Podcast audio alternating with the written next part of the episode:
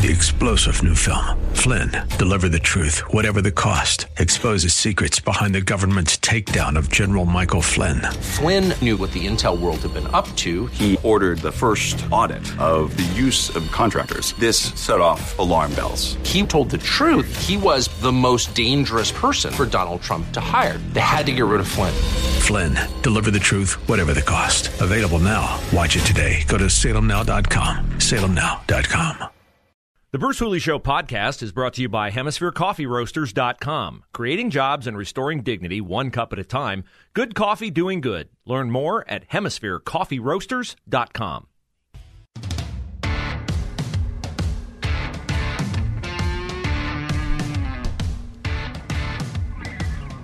I would shout out businesses that are not requiring you to wear a mask, but I don't want to call down the wrath of Andrew Ginther on them.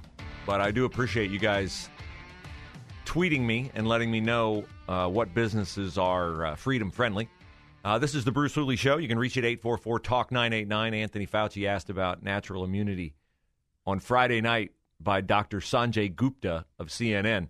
And Fauci's like, ah, that's a really good question. Well, we'll have to research that, Sanjay. We'll have to sit down and have a conversation about that. A ridiculous comment for someone who portrays COVID as an imminent, escalating, and diabolical threat. You'd think he'd be glad for any additional immunity that anyone could offer. Even if Donald Trump could offer it, you think Fauci would say. Uh, thank you. Thank you, Mr. President. Let's talk with Ed and Powell. Ed, you're on the Bruce Hooley Show.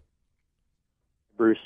Uh, Dr. Fauci, in his answer to um, Gupta, I think he said we haven't discussed it. Yet. Haven't discussed it. Said, and I translation is we haven't put that through the spin cycle yet. We'll get back to you. yeah, I mean it's pretty hard. Uh, what a day after Joe Biden says if you work at a company with 100 employees, 80 million additional Americans, we're out of patience with you idiots. You got to get vaccinated. For his top doc on this case to go, oh, what? What? Natural immunity? Like, huh? Like, Wow, we forgot that. You know, that must have fallen through the cracks. It's an incredible response from him. Uh, Ed, have you had any problems work wise, job wise, health wise, masks? You find have not. As far as masks, I was in a. I don't know if I'm allowed to say it. I was in a Saturday night. Uh, went out to a grocery store and a big box store. I noticed more people wearing masks, but some people didn't. I didn't have a mask with me. I did not take one. And when I walked in the store, nobody stopped me. Uh, I did my shopping. I left. Uh, nobody seemed to care. So we'll see how long that lasts. We'll see. Ed, thank you for your call. I appreciate it, and thank you for relating your experience. Yeah, I think it's uh, incumbent upon us as uh, you know good citizens, whether you're a Christian or not, but a good citizen. It's incumbent upon us to formulate a response to this. Okay, so uh, a you have to remember one thing when you go out and if you are um, approached, I'm not going to say accosted or confronted, you may be accosted or confronted, but let's just say you're approached. Eh, sorry, we, we require a mask. I think you can say, first of all, honesty, always the best policy. You can say, I'm sorry, I don't have a mask, which in my case, that would be 100% true. Well, it wouldn't be true that I'm sorry. I just say, I don't have a mask. Oh, I don't have a mask because I'm not sorry, so I wouldn't say I'm sorry. Uh, oh, I don't have a mask. And then if they say, we have a mask we can provide you with, then at that point in time, I have the choice. I can either say, okay, thank you very much, or I can say, no, thank you. I'll just go find a competitor and shop there. Which that, that may seem like a snarky response, and it could be, depending on how you say it. Oh, okay, thank you.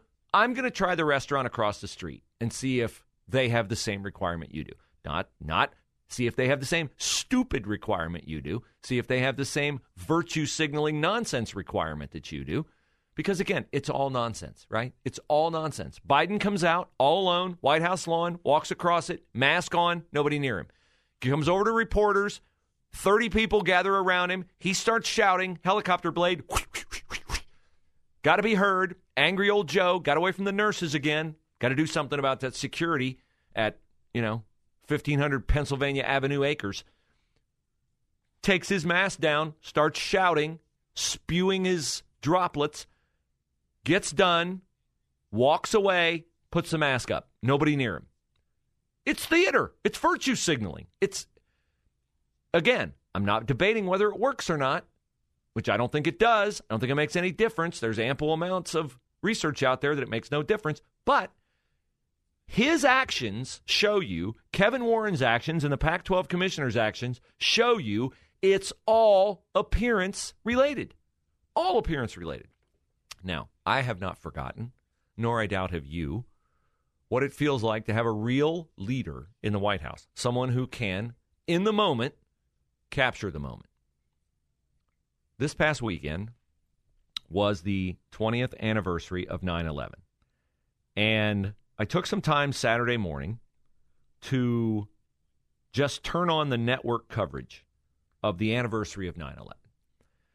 In the course of that, I happened upon CBS's coverage. CBS showed people at Ground Zero reading the names of every victim of 9 11. It took well more than an hour to read them all.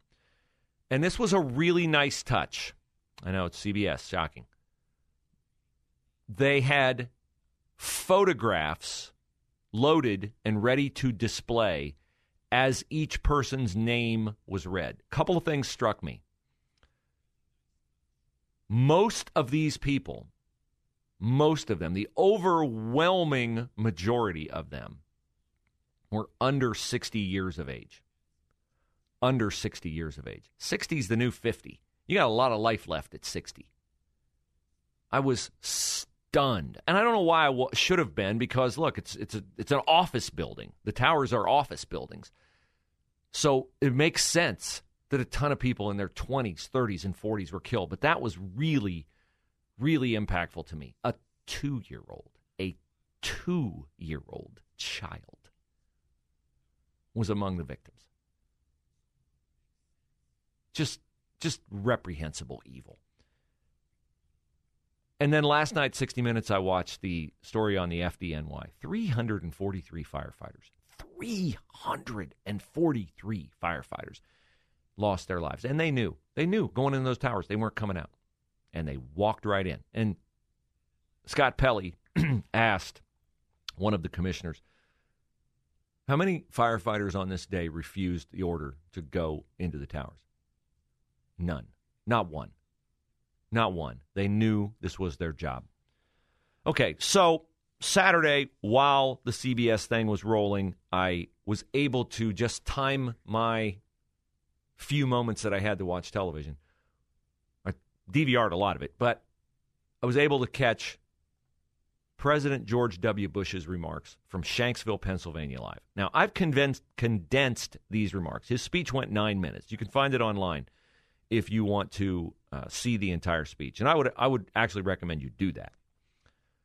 But I went through President Bush's speech and condensed it. Now, uh, George Bush is not the greatest president in American history, not even close, but for what he had foisted upon him in the early days of his presidency and for how he rose to the moment, the swagger, the uh, perfect summation of the events, I wanted to play a condensed version of his speech for you. And uh, if you'd like to reflect on it, 844 Talk 989. 844 Talk 989. Here is a portion of what George Bush had to say on Saturday. 20 years ago, we all found in different ways, in different places, but all at the same moment, that our lives would be changed forever. The world was loud with carnage and sirens and then quiet with missing voices that would never be heard again. These lives remain precious to our country and infinitely precious to many of you. Today we remember your loss, we share your sorrow, and we honor the men and women you have loved so long and so well. For those too young to recall that clear September day, it is hard to describe the mix of feelings we experienced. There was horror at the scale of destruction and awe at the bravery and kindness that rose to meet it. There was shock at the audacity, audacity of evil and gratitude for the heroism and decency that opposed it. In the sacrifice of the first responders, in the mutual aid of strangers, in the solidarity of grief and grace, the actions of an enemy revealed the spirit of a people, and we were proud of our wounded nation. We saw that Americans were vulnerable, but not fragile, that they possess a core of strength that survives the worst that life can bring. We learned that bravery is more common than we imagined, emerging with sudden splendor in the face of death. We vividly felt how every hour with our loved ones was a temporary and holy gift. And we found that even the longest days end. As a nation, our adjustments have been profound. Many Americans struggled to understand why an enemy would hate us with such zeal. The security measures incorporated into our lives are both sources of comfort and reminders of our vulnerability. And we have seen growing evidence that the dangers to our country can come not only across borders, but from violence that gathers within. There is little cultural overlap between violent extremists abroad and violent extremists at home. But in their disdain for pluralism, in their disregard for human life, in their determination to defile national symbols, they are children of the same foul spirit, and it is our continuing duty to confront them. Let me speak directly to veterans and people in uniform. The cause you pursued at the call of duty is the noblest America has to offer. You have shielded your fellow citizens from danger. You have defended the beliefs of your country and advance the rights of the downtrodden. You have been the face of hope and mercy in dark places. You have been a force for good in the world. Nothing that has followed, nothing, can tarnish your honor or diminish your accomplishments. To you and to the honored dead, our country is forever grateful.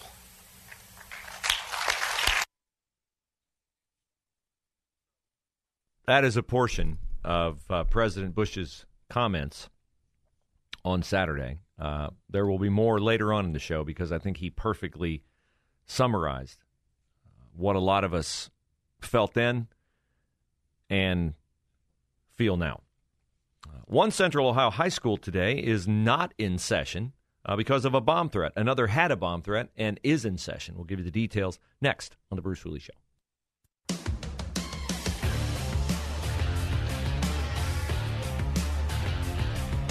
I would imagine there are going to be some charges filed against some random wacko from the West Coast. Uh, no, not Gavin Newsom. At least I don't think. Uh, he's not been implicated. I'm joking.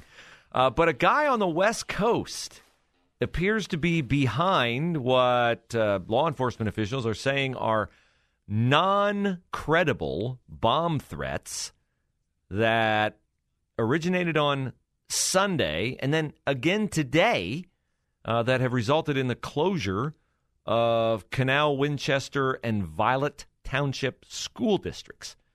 So they got these bomb threats yesterday. A Walmart in the area got them. Pickerington North High School got them. Uh, Pick North did the requisite checks and and opened today. Uh, Canal Winchester chose to stay closed today. They received a bomb threat 7 a.m. The middle school received one 7:10 a.m. just to make sure everybody's safe. They decided to close everything. That's the word from Fairfield County Sheriff, though, says everything is fine. Don't worry. Um, so, uh, kudos to law enforcement for uh, setting everybody's mind at ease. But yeah, this is just this is nuts. They pinned it down to a guy on the West Coast on Sunday. Now, as for our weekend in Central Ohio, um, we're not Chicago, but uh, we're not safe as we used to be. Just an array of headlines that indicate how dangerous our city has become. But Andrew Ginther is focused on whether or not you're wearing a mask indoors. Uh, guy injured Sunday night shooting on the city's north side, 1300 block of Sharon Green Drive. Number of shots fired. 27 year old victim, gunshot wounds to the left shoulder and neck. He lived. Good. Lucky him. Uh, man riding a bike, shot in the knee by someone in an SUV on Sunday morning. Okay, I'll say it. Wouldn't have happened if you'd have been in church, but you still don't deserve to get shot for riding a bike on a Sunday morning. Uh, this kind of stuff, this does not help the city in any way. Okay, you're a new business looking to locate to Central Ohio. The escalating murder numbers, mm not good. Another report from Columbus Police. Nobody injured, but multiple shots fired in the short north at a guy who pulled out his gun while defending his brother. Don't blame him because his brother got jumped by a group of young guys. Tried to help his brother break up the fight. One of the suspects pull out a gun. So, oh, surprise! You're not the only one with a gun in this little scrap. Guy with the CCW pulls out his weapon and fires. Now, the attacker fired multiple shots, and he's like the Barney Fife of the outfit because he didn't hit anybody. Thankfully, he didn't hit anybody. So this kind of thing is going on more and more and more in our city. Murder rate is outrageous. And again, where's our mayor focused? Hmm. Well, he's a typical Democrat. He, like the president, who has rampant inflation, a southern border where anybody can walk in, bring COVID with them, be a terrorist from a foreign country. By the way, you just are not in a world where logic rules.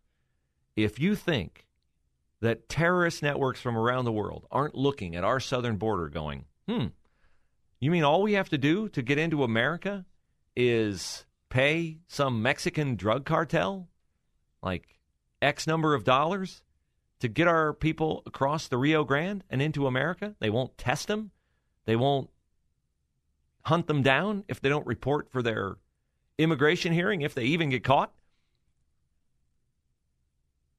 9 11 occurred because in eight years of a Bill Clinton administration, uh, we were lax in our security, investigating. Hmm, I wonder why all these guys from the Middle East are coming over here, learning how to dri- uh, learning how to fly commercial airliners.